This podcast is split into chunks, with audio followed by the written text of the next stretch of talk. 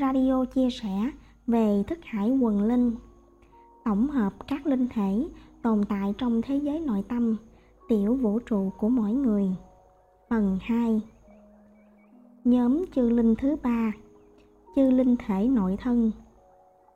Chư linh thể nội thân là chư linh được hình thành bởi chính tánh linh thiên lương của mỗi người. Các ký ức tiền kiếp có sự tu dưỡng và ghi nhớ đặc biệt sâu sắc chính sự thức tỉnh linh tánh của các phần tế bào, cơ quan nội tạng trong thân thể. Cụ thể là chư linh từ chính tánh linh thiên lương biến hóa. Mỗi người sinh ra nơi thế gian này đều có một tánh đức thiên lương trọn lành, phật tánh trong mỗi người.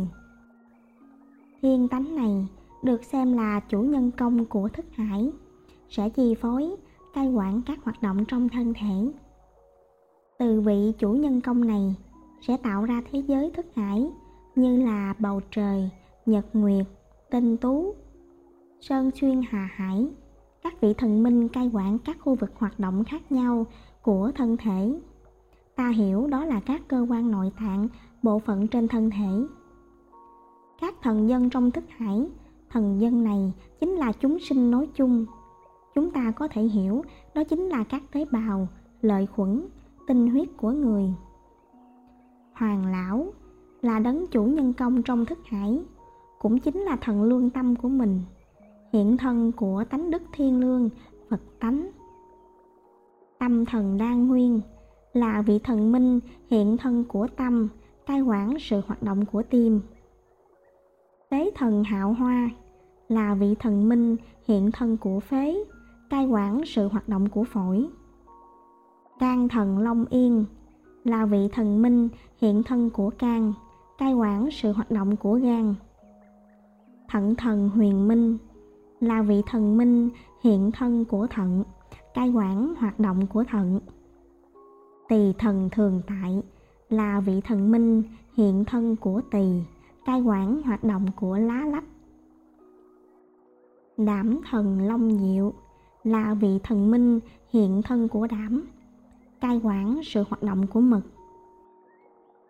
Dư linh từ các ký ức tiền kiếp. Trong các kiếp sinh của mình, mỗi lần trải qua một kiếp thì toàn bộ ký ức, kinh nghiệm sống, nhân duyên nghiệp quả đều được lưu trữ lại trong một điểm sáng ký ức. Có thể hiểu như là hạt châu hay hộp rương có khóa. Người ta đầu thai chuyển kiếp thì sẽ quên hết mọi thứ tiền kiếp. Nhưng do có tu tập, có nhân duyên tác động đặc biệt nào đó, khiến cho điểm sáng ký ức ấy bừng sáng, hộp rương ký ức được mở khóa. Các ký ức tái hiện lại rõ ràng trong thức hải và được đại diện là chính hình ảnh sự tồn tại của mình ở kiếp ấy, như là con người, đồ vật, động vật, cây cối tức là người a từng có các kiếp là chú thỏ trắng, con sói, cây sồi, công chúa loài người. Rồi người a này gặp nhân duyên đặc biệt, khiến cho ngăn ký ức của kiếp sinh là công chúa, con sói, cây sồi đều được mở ra ngăn ký ức ấy. Thì thức hải của người a tự nhiên xuất hiện các hình ảnh của những nhân duyên mà con sói, công chúa, cây sồi từng có ấn tượng đặc biệt. Chư linh là chính sự thức tỉnh linh tánh của các phần tế bào, cơ quan nội tạng trong thân thể hiện hóa ảnh tượng.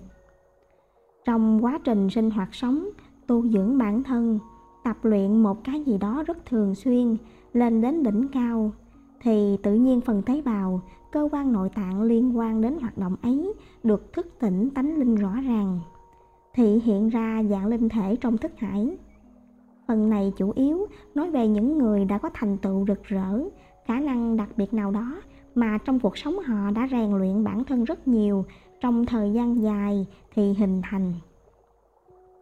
Ví dụ như là một người thở lặng tự mình nín thở lặng sâu, không cần các đồ dùng hỗ trợ.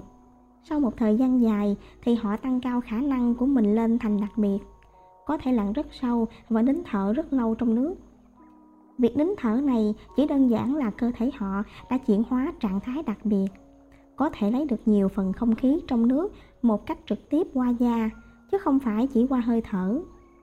Còn con người bình thường thì khi lấy hơi thở qua mũi hít không khí là chính, qua da là phụ, nên rất ít.